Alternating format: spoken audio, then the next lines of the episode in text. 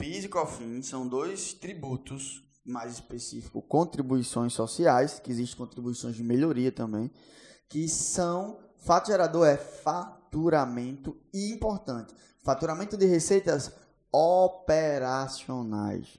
Tá? Então, eu fiz uma pergunta ontem na, na sala. Se, se a empresa vende um carro, é uma receita operacional? Depende. Se for um, uma, loja de carro, é uma, uma receita operacional. Se for um, uma, um frigorífico, é uma receita não operacional.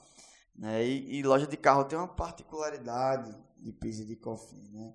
Aproveitando já que eu toquei no assunto, loja de carro, ele só paga PIS e COFINS em cima da lucratividade de carros usados. Então, eu compro um carro, um determinado carro por 50 mil e vendo por 55 mil, né? a base de cálculo vai ser em cima dos 5 mil.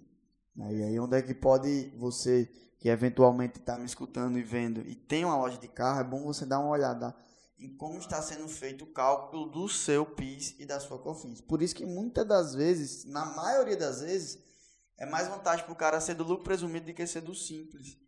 Ele também vai ter uma redução de base de cálculo de 95% do ICMS.